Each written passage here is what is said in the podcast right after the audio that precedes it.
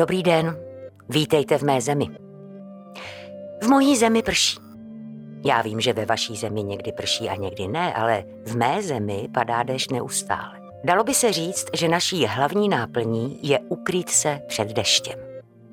Prší u vás právě teď? Teď, když posloucháte tenhle podcast? Aha, a máte deštník? Nebo se schováváte pod deštník někoho jiného? O tom, že se lidé dělí na lidi s deštníkem a lidi bez deštníku, vyprávím v inscenaci Petry Tejnorové Proslov k národu. Já tam tedy deštník mám. I můj otec ho měl. A můj děda taky. Lidé by se také mohli dělit na lidi, kteří poslouchají náš podcast, těm gratulujeme, a těm, kteří ho neposlouchají, což je politování hodné. Takhle nějak by to asi řekla moje postava z inscenace. No tak ona to vlastně není úplně postava, ale spíš vypravěčka. A tohle není klasická divadelní hra, ale spíš vyprávění. Tak poslouchejte pozorně. Tohle je totiž proslov k národu. Posloucháte podcast Národního divadla. Dobrý den všem, vítejte v mé zemi. Proslov k národu je asi jedna z nejzajímavějších věcí, ke kterým jsem se tady v Činohře v Národním divadle dostal. Je to země, kterou není snadné milovat. Jak způsobem vzniku, kdy jsme vlastně skládali text z mnoha různých textů a hrozně jsme promýšleli, jak to poskládat, jak ten recept jakoby uvařit, tak i tím výsledným tvarem, který přestože je velmi současný, tak zároveň se pro mě vrací k samotným kořenům divadla v antice, kdy to divadlo bylo nejenom zábavou, ale v jistém smyslu i nějakým očistným rituálem, v kterém celá ta obec si hledala svůj smysl existence. Inscenace Proslov k národu měla premiéru 6. června 2019 na jevišti Nové scény. Hraje v ní šest herců a hereček, jsou to Lucie Juřičková. Já jsem tam nahoře a seru na toho, co je pode. Tereza Vilišová. Já, já, já kradu, protože já snad jako jediný v, té, v téhle malé zemi mám nějakou zodpovědnost. Jindřiška Dudziaková. Jsem hezká holka, stojím v autobuse a někdo mi šahá na zadek. Saša Rašilov. Je daleko jednodušší vyhrát válku, když nepřítel zapomene, že je ve válce. Filip Kaňkovský. Já jsem bez víry. Já trpím úzkostí. A Petr Vančura. Já jsem tady. A vy jste tam. V režii Petry Tejnorové.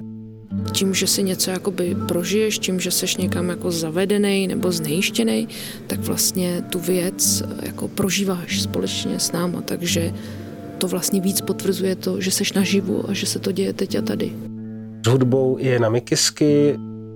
Ten tvar je o tom, že jeden člověk mi povídá o, o své úzkosti a ne, že ji tady nějak zažívám v nějaké stylizované podobě. Ve scenografii Dragana Stojčevského a kostýmech Adriany Černé. Já se jmenuji Honza Tošovský, jsem dramaturg inscenace a budu vás tímto podcastem provázet. Každá spolupráce s Petrou Tejnorovou je experiment, je to prostě pokus, je to nějaký hledání formy.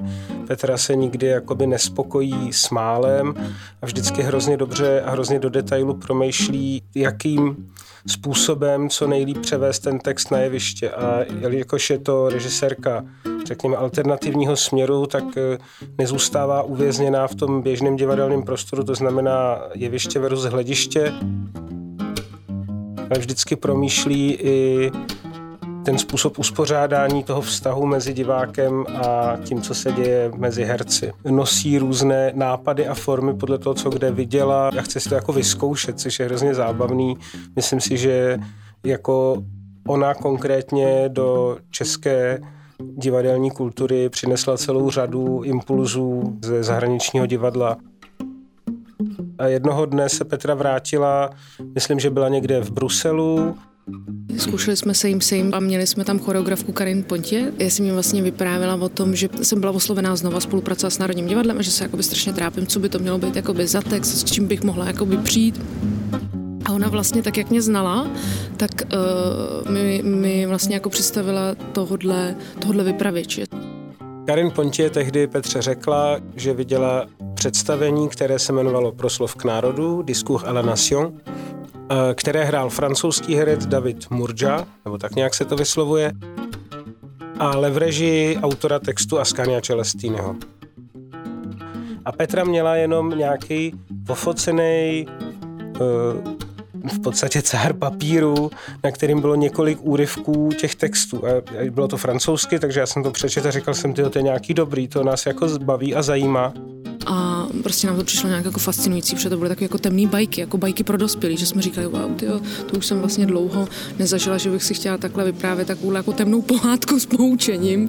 Odhalovalo to i takový jako nebezpečný způsob přemýšlení, který se začal ve společnosti jako objevovat. Takže jsme vstoupili do komunikace přímo s Askanem Čelestýnem, jestli takových textů náhodou nemá víc. Ukázalo se, že jich má celou hromadu. A jsou to takové zvláštní útvary, takové, asi by se třeba řeklo krátké povídky, ale je potřeba je vlastně vždycky číst s tím, že je někdo říká naživo. Byla jednou jedna malá země. Běž si sednout. A v té malé zemi byla jedna malá škola. Nehrb se. Čelestín je zároveň vlastně herec, a zároveň i režisér. Někdy režíruje i jiné lidi, ale především režíruje sám sebe. Je zástupcem takového velkého proudu italského divadla, kterýmu se říká mluvené divadlo. Doufám, že to řeknu správně italsky, že to je Teatro Parlato. A těch lidí, kteří se tím zabývají, opravdu celá řada. Čelestín je už několikátá generace. A v současnosti ale on patří k těm jakoby největším hvězdám tohohle žánru. Je to divadlo velmi jednoduchý, divadlo, který se dá vzít do kufru, odjet s ním někam vlakem, dá se s ním obět celá Itálie, takže je, je, kromě toho, že ekonomicky nenáročný, tak vlastně může mít poměrně velký dosah. Vím, že třeba sbíral historky nějakých dělníků z továrny a na základě toho sepsal text, který on potom prezentoval. Hrál to jakoby pro ně nebo pro lidi jim podobný, kteří byli třeba v podobné situaci. Teď se bavíme o pracovních podmínkách, o pracovním zákonníku a tak dále.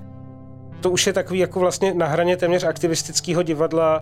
No a zajímavý na těch textech je, že on je vlastně fixuje vždycky až jakoby ex post, že on nějakým způsobem si to vypracuje jako divadelní číslo, řekněme, a hraje to, hraje to a vlastně tak, jak to člověk říká samozřejmě, tak mu to přichází na mysl nový a nový věci a tak se to obohacuje, rozvíjí.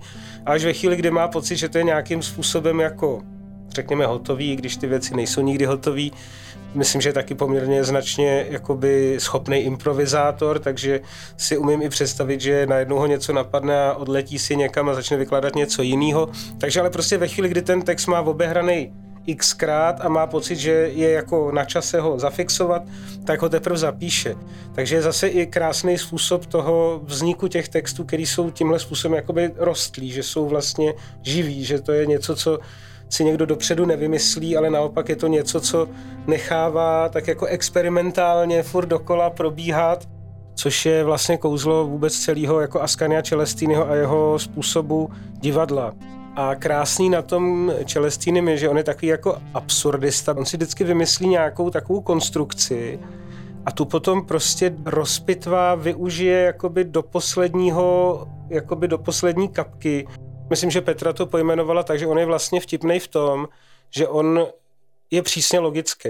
Jako ta přísná logika je vlastně v takovej, uh, takovej, až bych řekla, že jednu myšlenku dovede ad absurdum, jo? takže bych řekla, že třeba to zvrácená spíš jako logika.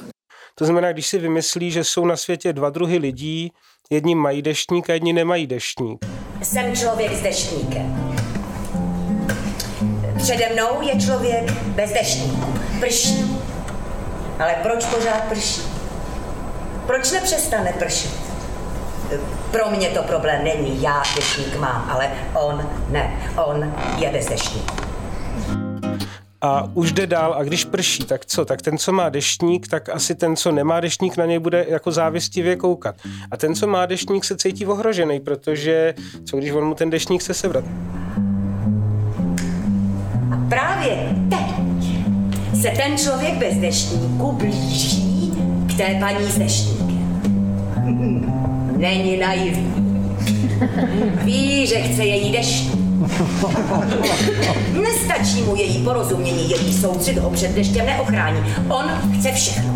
Chce lásku i dešť. To samozřejmě nějakým způsobem vždycky metafora na uspořádání společnosti, ale je to strašně vlastně funkční v tom, že to je obrazivý, je to metaforický a je to většinou neskutečně vtipný. Ona jí kus chleba, ano? Padají drobky. A on líže podlahu. Díky ní a její ochotě je v suchu a má i stravu. Gravitační zákon je na jeho stranu. A těch textů on má opravdu desítky. Takže my jsme vybírali z velikého, jako měli jsme spoustu možností a vlastně jsme se rozhodli, že bychom chtěli, aby se to taky jmenovalo Proslov k národu, ale že bychom k tomu chtěli přistupovat dost po svým, že některé texty, které on měl v té své inscenaci, bychom určitě zařadili, ale některý bychom naopak nepoužili a naopak bychom třeba rádi použili jiný, který nás v těch jeho sbírkách výrazně oslovili. Prošli jsme mnoho, mnoha fázema, furt jsme to překopávali ten text, ve finále už jsme měli vybraných nějakých třeba 15 textů, ale věděli jsme, že 15 jich prostě neodehrajem, takže jsme s těžkým srdcem se některých museli vzdávat a pořád jsme to jakoby přeskládávali a promýšleli, jak vlastně by ty texty měly jít po sobě, kdo by je měl říkat, a co to vlastně je ta forma, jakým způsobem, co to, jakým způsobem takovouhle věc prezentovat. Čím se nejvíc to zkoušení vyznačovalo, pro mě bylo vlastně hledání možností, které nefungují. Že my jsme měli jako spoustu možností a nápadů, ale jak jsme je postupně jeden po druhém všechny zkoušeli, tak se ukazovalo, že ten text tím způsobem, jaký je napsaný, tím způsobem vyprávění a vypravěčství, který vlastně používá, tak ho skoro všechno tohle to vlastně narušuje, ruší, že jakákoliv jako komponovanost nebo inscenovanost v tom, jak do toho zasahují další lidé, byla vlastně na škodu. A i když to bylo něco, co jsme si programově řekli, že se vlastně chceme vyhnout tomu způsobu práce s hudbou, který používá Celestiny normálně, což je vlastně jeden hudebník, který improvizuje nějaký jednoduchý eh, model, který doprovází tu řeč, tak bylo to vlastně, u čeho jsme skončili jako jediný možný, protože všechno ostatní ostatní, jakmile tam začalo být něco jiného, tak ta, ta intenzita té osobní přímé výpovědi toho vypravěče se ztratila. Proto potřebujeme obětavé lidi bez deštní, kteří nám pomůžou bránit náš deštník proti všem ostatním lidem bez deštní. Přičinlivé,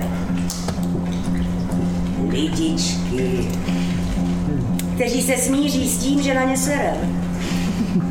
Jen když najdou suché místo pod našima nohama, trochu drobků a pár vajků.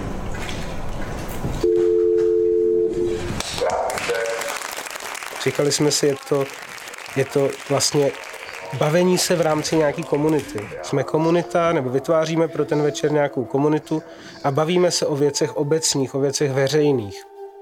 Takže je to jako politika. A samozřejmě nám přicházely na mysl takový ty slova jako třeba agora nebo fórum, prostě to, co v těch antických demokraciích vlastně tuhle funkci jakoby plnilo, že tam jsme se sešli, nebo tak v některých jiných kulturách to bylo třeba TP, poradní stan, kde se prostě sešla celá ta parta kolem ohně a probírali ty záležitosti, které je prostě trápí, pálej, které je potřeba řešit proč tamhle ten prostě má víc váleční kořisti než já a podobně. Věděli jsme, že nemůžeme hrát pro velký počet diváků, věděli jsme, že potřebujeme, aby ty diváci se během té asi hodiny a půl jako by vlastně poznali, aby opravdu, abych já věděl, že vedle mě sedí ten pán v červený košili a tamhle sedí ta slečna s pěknýma kolenama, nebo prostě, abych opravdu věděl vizuálně, kde kdo je, kdo jak třeba zhruba i reaguje, viděj na sebe a opravdu během té hodiny a půl se nějak tak z nás stane taková jako, když se to povede, prostě jedna parta. Vlastně na sebe ty diváci nevidějí, že když jste v tom hledišti, ale ten kruh dovoluje, že se můžete vidět i reakce ostatních, můžete vidět, eh, že někdo se kouká někam jinam, nebo že někdo je něčím vtahován, nebo jak na to reaguje, komentáře a tak dál. Takže nejenom sledujete uh, vlastně tu samotnou hereckou akci nebo posloucháte i ten příběh, ale můžete i e, v přímém přenosu vidět vlastně ty reakce těch ostatních, jako podlehnout tomu a nebo jít vlastně proti tomu. Protože vlastně ta práce s tím, e, s tím e, zažíváním toho davu nebo mm, s tou jako masou diváckou mě vždycky jako zajímala, protože tam si vlastně divák nechává furt tu individualitu v tom, že vlastně o těch věcech si může myslet jakoby cokoliv ale zároveň nějak jako splývá a je vystaven tomu davu. Jo? Že se říká, že vlastně při nějakém experimentu to bylo tak, že se měřil i nějaká jako tepová frekvence srdce a zjistilo se, že ty diváci doopravdy měli jednotný tep. Jo? Takže vlastně dochází tam k něčemu, jako co eh, vlastně respektuje vaši individualitu, ale zároveň zůstáváte tím, tím obrovským jakoby kolektivem. No a ta hra může být v tom, eh, že jste vystavený právě tomu pohledu toho druhého. Ta hra s divákem začíná vlastně už při příchodu do divadla, protože divák se dozví, že z důvodu neustávajících dešťů jsme museli prostě přesunout hlediště na jeviště, že hrajeme v improvizovaných podmínkách, provizorních já myslím, že ten motiv té vody je vlastně trošku podobný jako ten obraz žáby, která když jí člověk hodí do vařící vody, tak hned vyskočí, ale když tu vodu ohřívá postupně, tak ne. Jedna malá kapka se zdá, že neudělá nic, ale když to necháme kapat dost dlouho nečinně, tak to vede vlastně ke katastrofickým důsledkům. A myslím si, že ta kapka je, je takový zásadní obraz téhle nečinnosti nebo pohodlnosti, ze které se nás snaží ta inscenace vytrhnout. Když přicházíme potom přes to hlediště, přes ty zelená křesla na nové scéně, tak vidíme, že tam část z nich je zakrytá nějakými igelity, že tam pravděpodobně kapen, je tam nějaký kýbl jakoby s vodou, do kterého kape, je tam hadr, je tam smeták, co se děje. Jsme tam měli vlastně automatizovaný kapací systém ze stropu, kdy do toho divadla zatéká a kape odevšať ze stropu do připravených kýblů. A tohle byl vlastně způsob, jak tu metaforu kapky rozšířit právě na ty jevišní složky. Že to je jako kapající scénografie, která vytváří zvuk, kdy vlastně často i tenhle zvuk je používaný na ukončení nebo takové překlenutí těch jednotlivých monologů, že vlastně monolog končí, zasíná se a rozprší se. Je to, je to inscenace pro 70 diváků, takže máme tam vlastně kruh nebo tři řady židlí v kruhu přichází herci, nejdřív jenom Saša Rašilov a Petr Vančura, kteří působí jako takový konferenciéři, průvodci. Asi jste si všimli, že nám sem eh, kape. Takže my se omlouváme za způsobené nepohodlí vysvětlí, že v divadle máme potopu a proto diváci nemůžou výjimečně sedět v hledišti, ale budou s náma na jevišti. A zároveň zmíní i to, že samozřejmě se jedná o divadelní fikci. Ve skutečnosti jsem nekape, protože ve skutečnosti je to divadlo. Protože když diváci přicházeli do divadla, tak samozřejmě si všimli, že neprší a vědí, že není pravda, že by už několik týdnů pršelo. Je to hra. Máte rádi takové to interaktivní divadlo, kdy se diváci zapojují i do hry? Tím už jsou diváci tak trochu znejištěni, co se jako bude dít, jestli po nás náhodou nebudou něco chtít, jestli nebudeme muset něco dělat. A tady ten pocit je potom ještě potržen takovým jedním momentem, protože my v té inscenaci už jsme zmiňovali nějak to antické divadlo, tak my tam máme něco jako sbor, což je parta lidí, kteří vzešli z konkurzu a jsou nenápadně rozesazeni mezi publikem a v různých fázích inscenace různým způsobem přijdou ke slovu. Když vezmu konkrétní situaci, Tereza Velišová v jednu chvíli v jedné povídce hraje paní učitelku stání v řadě nebo ve frontě, která učí děti, jak se mají seřadit. To je vysoce užitečný předmět. Umění postavit se do řady představuje nutné základy pro hladké začlenění se do světa práce. A děti se hrozně dohadují, kdo má být poslední. A je tam jedna holčička, která je Romka. Kdybychom na první místo postavili tu drobnou Romku, udělali bychom chybu, neboť blondýnka ji zcela evidentně výškou překonává. Ale Kdybychom blondýnku postavili před ní, vyřešili bychom problém jenom zdánlivě, co kdyby zítra do školy přišla ta blondýnka bosa jako nějaká cikánka. Rázem by byla v naší řadě druhá, že? A my máme mezi divákama, máme naší kamarádku Martinu, která je Romka a když tam ta Tereza o tomhle mluví a občas teda tam padnou i nějaký nevybíravý výrazy na adresu Romů. Kdo nám zaručí, že třeba právě teď, já nevím, třeba nekradou, nebo ne, ne, ne, něco horšího, ještě třeba neznásilňují někoho, nebo kdo nám to zaručí, že třeba někoho nevraždí, že? Bakeliti jsou zloději a podvodníci, křičeli všechny děti. Tak pořád tam sedí tahle Martina a tak jako na to trošku nevěřícně kouká, ta Tereza jí bere do hry a vlastně najednou pro ty diváky to je takový, jako co se to tady děje, je to znepokojivý, je to jako tady se, tady se odehrává něco, ta, tý holce to asi je nepříjemný, nebo jako a zvedne se, odejde, bude brečet, bude nadávat, rozbije Tereze hubu, jo, bezvadný, jako to, tohle tam najednou dělá taky strašně živý momenty, eh, kdy ten divák je vlastně znejišťovaný v průběhu i té hry a vla, zároveň to vlastně vytváří z nás tu komunitu, protože opravdu se třeba někdo si říká, neměl bych se té holky nějak zastat, neměl by se někdo zvednout a říct tak dost, tohle přece nebudem tady poslouchat, tyhle ty rasistický keci protože jsme se bavili o tématech, který tam nikdo nezastupoval a my jsme potřebovali v rámci té skupiny mít prostě lidi, kteří eh, jako žijou to téma, aby nás mohli korigovat, aby s náma byli součástí těch diskuzí, aby vlastně fungovali jako přítomný to téma na, na, na tom jevišti. Mně přijde jako důležitý tam nemít jenom herce Národního divadla, ale i herce z jiných skupin a všech minorit a všech těch témat, které se tam jako objevují. Jo, že vlastně stáváme se účastníkama tady těch příběhů, který nějakým způsobem kolem nás se dějou, dolejhají k nám v různých podobách. Společně soucítíme s těma trpícíma lidma. Když nic jiného, tak na nich prostě bereme účast. Jsme tam, jsme sympatizanti, musíme zaujmout stanovisko. A kouzlo, když se to povede v tom divadle, tak je to, že my tu hru jako hrajeme společně. Že já jsem jako divák ochotný na to přistoupit, že hrajeme hru. Což třeba ten, to standardní uspořádání eh, k tomuhle úplně moc nevede. To uspořádání jeviště versus hlediště, tam ten divák je mnohem pasivnější, je tak jako zakutaný v tom křesílku a je trošku v pozici jako bavte mě.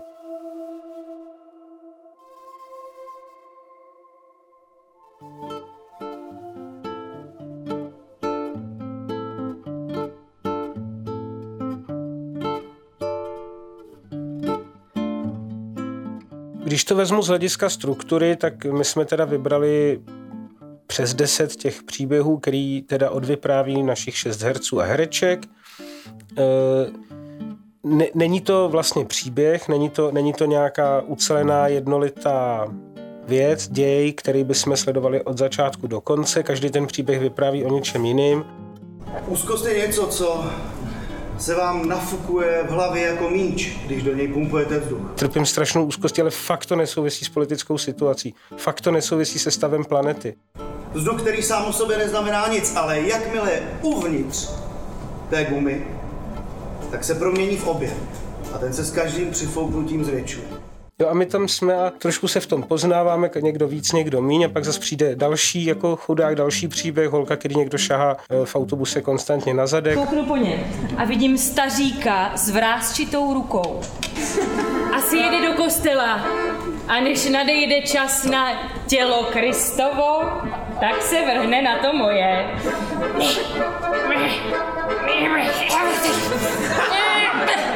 Je to podmíněný reflex a ona neví, co s tím má dělat, protože když eh, se ozve, tak eh, ten dědeček řekne, já to nebyl. A všichni lidi budou věřit dědečkovi, protože co, co by věřili nějaký jako 16-letý holce. Takže, když mi v neděli ráno ten Geront šahá na prdel, mám fakt velkou chuť se otočit a rozmažnit mu ten vrázčitý ksicht na sračku motikou, ale nemůžu.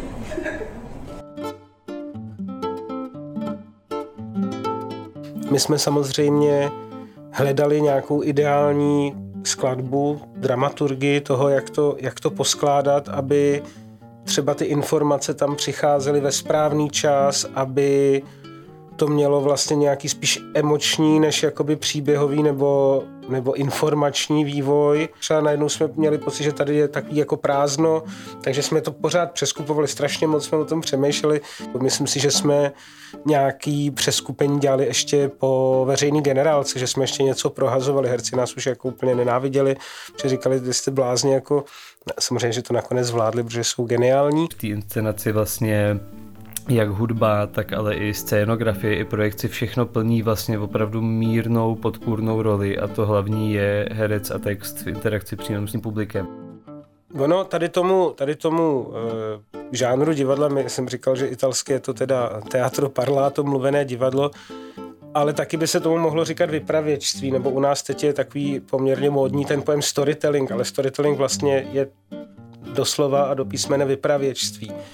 Což je tradice, která je velmi stará samozřejmě a zároveň nějakým způsobem u nás byla přerušená, teď se na ní docela navazuje.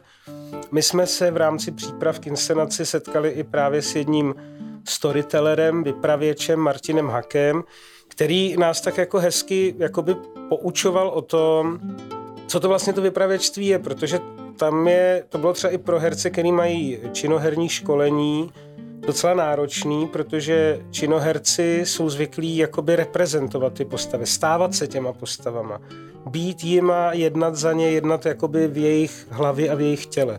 A to si je malinko jiný v tomhle, protože tam vlastně jakoby ta pozornost toho vypravěče i toho diváka je směřována někam do meziprostoru mezi tím vypravěčem a divákem to, co se odehrává v těch slovech, vlastně nějakým způsobem rezonuje v divákově představivosti a vlastně ten prostor mezi těma dvěma lidma, mezi vypravěčem a divákem, je ten prostor toho zázraku, je ten prostor, kde se to děje a je to vlastně to skutečné jeviště toho příběhu. My jsme si to třeba vysvětlovali na principu loutky, kdy vlastně, když člověk hraje s loutkou, tak taky musí, jakoby vlastně, není tam on, je tam ta loutka, ale on do té loutky musí vlastně nějakým způsobem dávat energii, což v principu znamená to, že se na ní pořád dívá, ale není to jenom to, je to prostě to, že on tu loutku vlastně oživuje svým pohledem, svojí energií, svým duchem a ten divák vlastně taky se dívá na tu loutku a vidí oživenou. A tohle je něco podobného, akorát tam není ta loutka. Místo loutky je tam ten příběh. No já bych spíš řekla, že je to uh, filmový, uh, mnohem víc f- film, který si natáčí každý divák v hlavě. Ta loutka to vede furt jakoby k té manipulaci, ale my vlastně jenom vedeme ten obraz a každý divák si to do největších detailů představuje trošičku jinak. Vy vlastně můžete vyprávět o nějakém místě, nějaký postavě, já nevím, modrém hrnku, ale každý ten hrnek eh, bude trošičku jakoby jiný. Je to samozřejmě o nějakým pohledu energii směřovaný, ale samozřejmě velkou roli hraje i řeč těla, protože třeba ruce, samozřejmě, že každý z nás používá ruce, když mluvíme, ale tady najednou se z nich stává strašně mocný nástroj, protože opravdu nejde o to, že by tam e, šlo, že by se tam hrála nějaká pantomima, že by nám jako někdo nějakou posunkovou řečí odvyprávěl příběh. Je to takový tajči trochu, je to takový, že v opravdu v tom tanci rukou a mezi těma rukama a hlasem a tělem dochází k nějakým opravdu jakoby energetickým výbojům, já to nemůžu jinak popsat. Vlastně ty ruce vedou moji pozornost a můžou se na chvíli i stát třeba předmětem, můžou se stát pistolí například. Musím ji vytáhnout hned, jak přijdu. Nerad bych, aby si někdo myslel, že ji vytahuju jenom kvůli tomu, jaký směr rozhovor nabral. Druhé pravidlo zní, nikdy se na pistoli nedívat. Petr v té zmíněné ukázce předvede pistoli, ale vlastně to není to podstatný. Podstatnější je, že kolem svého těla jako kdyby skutečně vytvářel nějakou takovou jako energetickou síť, která doprovází to, co říká a já vlastně v tom jsem s ním, je to nějaký tanec, který, já, který moje mysl tančí vlastně s ním jako bych říkal, dejte si pozor nebo vystřelím. Ta pistole se nesmí stát předmětem hovoru. Ostatně třetí pravidlo zní nikdy o pistoli nemluvit. Někdo by si potom mohl myslet, že když potřebuju ostatním připomínat, že mám pistoli, je to jenom proto, že bez pistole by moje řeč nebyla dostatečně přesvědčivá. Moje mlčení o pistoli samozřejmě neznamená, že na tu pistoli nemyslím. Protože čtvrté pravidlo zní myslet na pistoli neustále.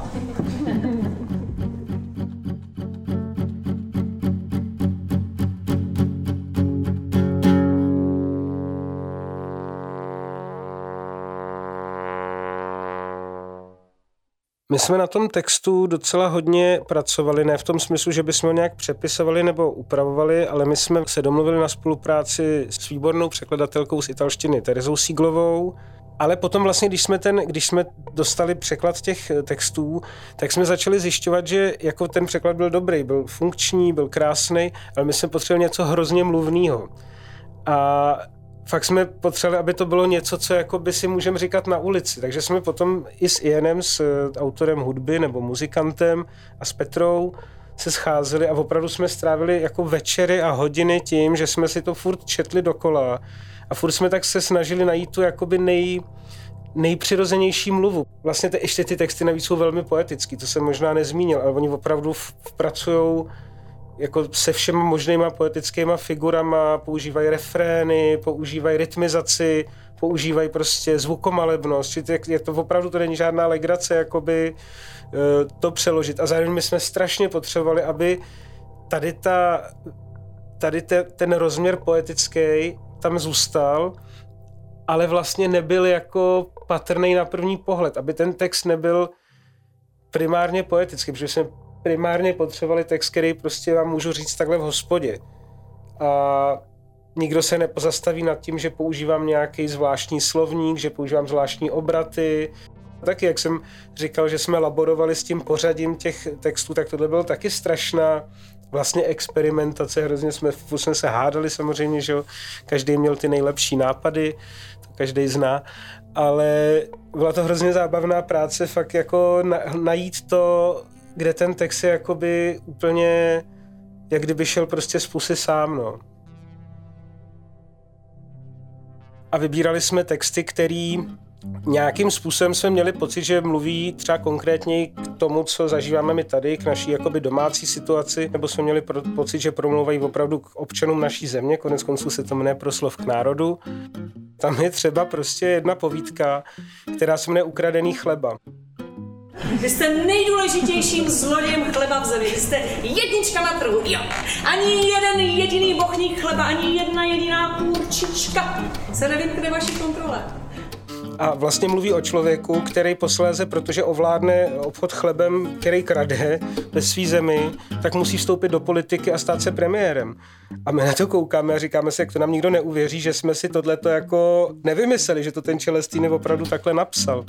A když vám někdo řekne, už si snad nakrát dost, už by si s tím mohl přestat, odpovíte mu, jako promiň, jako, promiň, jako.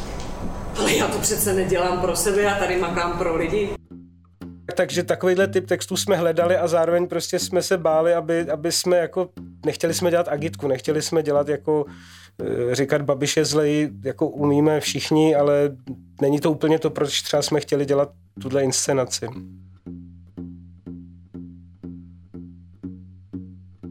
V představení dochází potom k jednomu takovému výraznému zvratu, kdy najednou opouštíme ten princip, že každý herec reprezentuje ten svůj příběh, tu svoji vyprávěnku, ten svůj text a najednou se dostáváme do něčeho, co by vzdáleně mohlo i připomínat činoherní divadlo. Je to v situaci, kdy jedna z postav, jeden z obyvatel té malé země, Tony Mafián, se jednou ráno probudí a zjistí, že se proměnil v ženu. Upadl mu pindík. Vyskočil z postele a nedal ho v peřinách.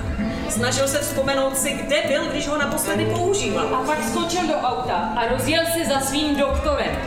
Doktor ho vyšetřil ze všech stran, od zhora až dolů a pak řekl... Nedokážu říct, co tuhle tu proměnu způsobilo, ale můžu říct, že jsi žena a to zdravá jako repička. A tak běží za dalšími obyvateli té země, dalšími mafiány a rozkradači, svými kamarády a zjistí, že se taky proměnili v ženy. se potřebuju stát znovu muže. A, ale být ženou to není žádná nemoc, to je stav. Ty vole, to je horší než nemoc. A tak běžej za kardinálem a ten se taky proměnil v ženu. A kardinál přichází, je to Petr Vančura. A s tím mám tu čest.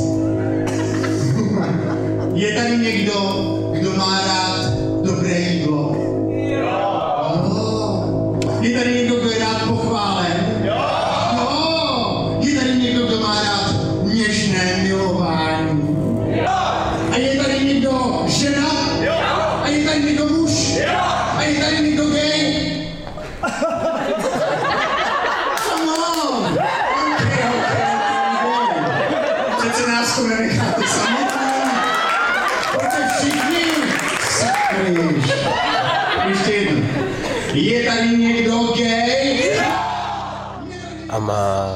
Nádherné kázání o tom, co by na světě nastalo, kdyby Bůh byl ženou. To, co přinesli muži za těch několik tisíc let patriarchátu světu, všichni dobře víme. Já, já si myslím, že tím, že opouštíme mužské pohlaví, opouštíme jeho hrůzy. Kasárny a blázince, vyhlazovací tábory, továrny, vězení, armády, korporace, stadiony. Je ještě něco, co byste rádi opustili a nechali světu minulosti? Prostě ano, jsem s tím. Já bych ráda opustila větu, a která z vás dvou je teda chlap? Opouštíme. A já za sebe bych rád opustil větu, s tímhle předkusem vás na činohru nevezmeme. A tady se nám najednou dostává představy, co by mohlo být, kdybychom tohleto všechno mohli opustit, kdyby Bůh byl žena.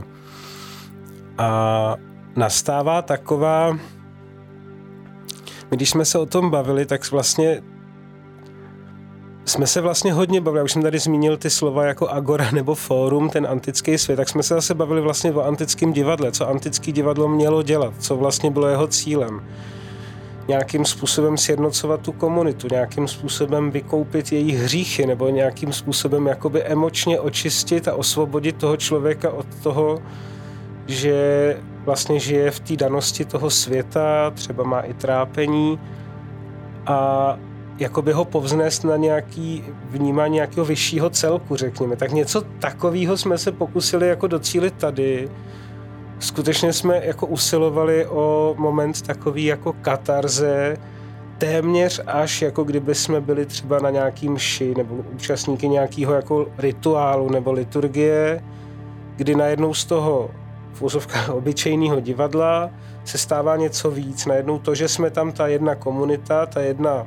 parta, nás jakoby nutí vlastně společně sdílet i to osvobození, který, ke kterému dochází kdy vlastně jsme vybídnuti, abychom se rozloučili s něčím, co chceme nechat světu minulosti, co už ve svém životě a v tomhle světě nepotřebujeme.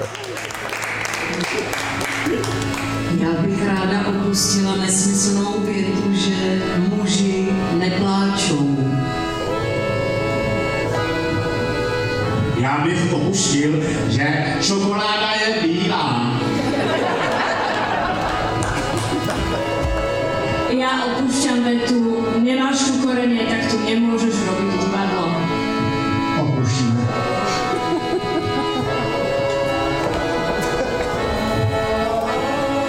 Já ráda opustila větu, prosím tě, radši mluváš a máš. A najednou světla, prostor, hudba, všechno začne hrát úplně jinak a hlavně eh, otevře se to k všem těm lidem. Přestane to být jako o tom jednom promlouvajícím člověku, ale obsáhne to vlastně všechny a nejenom ty herce, nejenom ten sbor, ale i všechny ty diváky, což je něco, co myslím, že díky tomuhle ten sbor tam stejně dává smysl, i když jsme mysleli, že bude mít mnohem výraznější roli, tak tím, že ta role je sice velmi mírná a drobná, ale má tady to vyvrcholení v té kolektivní scéně, tak si myslím, že je opodstatné.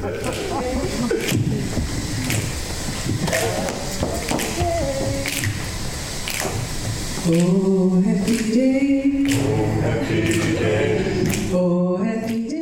mě tam byl nejsilnější asi moment, když tam byl uh, kluk, který vlastně chtěl opusle, opustit, uh, odevzdat pryč, aby už nebyla jeho vlastní epilepsie, tak to byl třeba pro mě jako silný moment. Bylo na nějaké generálce.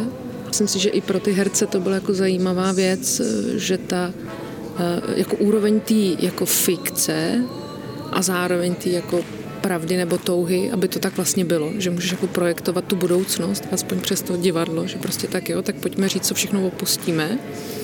A měli jsme tam málo diváků a právě tam byl tenhle kluk, eh, A když to řekl, tak jsem viděla, že všichni najednou úplně říkali, jo, tak jo, tak jo, tak pojďme to teďka pro tuhle chvíli zahodit. Je to pryč a vlastně jako ty lidi se začali zapojovat a bylo to jako takový jako zajímavý, že tam můžeš jako zažít nějakou takovou naději, že to tam prostě vře v tom prostoru, že se to tam prostě najednou jako stane. Než přijde teda Tony Mafiana, zase se to vrátí zpátky.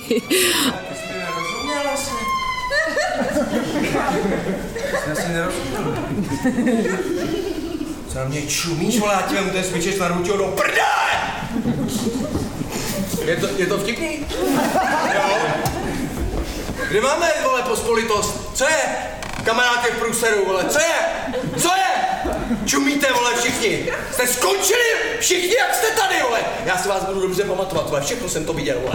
Teplý pacičky nahoře, vole, lesby, vole, všichni jdete do prdele, vole. Do dvojstupu a do sprch, vole.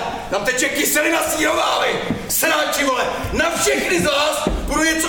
Tady začíná neomezená občanská válka, vole, tady začíná diktatura. Víte, jaký je rozdíl mezi všema diktátorama přede mnou a mnou? Že oni jsou mrtví, ale já, já jsem tady.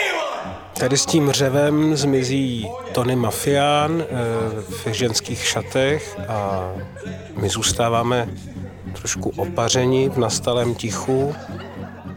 Ptáme se sami sebe, jestli to už je konec. No tak, tady by to asi mohlo skončit. Ale pořád kape voda. Pořád. Kape. Já si myslím, že ten úplný konec je v té kapce, kde vlastně se mluví o tom, že člověk se kouká na kapající kohoutek a přeci může otočit hlavu, ne? A nemusí se na to koukat. A tím voda jako přestane kapat, ne? Přestane myslet na kapku. Usměje se. Klidně usne. A klidně se utopí.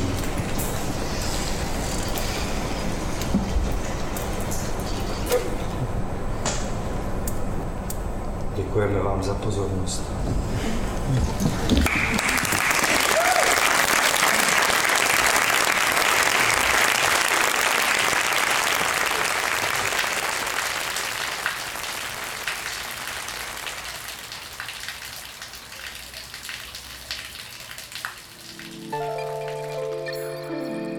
Podcast Národního divadla. Slyšeli jste epizodu podcastu K jádru věci. O inscenaci Proslov k národu vyprávěl její dramaturg Jan Tošovský. Slyšeli jste také její režisérku Petru Tejnorovou a hudebního skladatele Jena Mikisku. V ukázkách z inscenace zaznělo těchto šest herců vypravěčů. Tereza Vilišová, Jindřiška Dudziaková, Saša Rašilov, Filip Kaňkovský, Petr Vančura a já. A moje jméno je Lucie Juřičková. Hudba podcastu je hudbou inscenace. Děkujeme, že nás posloucháte a noste sebou deštník. Podcast vyrobilo Národní divadlo ve spolupráci se Storylab Audio. Režie a střih Damian Machaj. Dramaturgie Lucie Krizová. Zvukový mix Ondřej Kalous. Produkce Sandra Malisová. Podcastový kanál Národního divadla můžete odebírat na Spotify, Apple Podcasts a všech podcastových aplikacích. Ale pustíte si nás také přímo na stránkách Národního divadla. Každé pondělí se můžete těšit na spoustu zajímavého obsahu. Pravidelně vás zveme k jádru věci, kde vás inscenacemi provedou přímo jejich tvůrci. Podcast v hlavní roli vám představí osobnosti Národního divadla. Uslyšíte i divadelní magazíny a speciály. Vaše komentáře, náměty, připomínky, ale i pochvaly můžete posílat na e-mailovou adresu podcast zavináč národní divadlo.cz. Děkujeme, že nás posloucháte.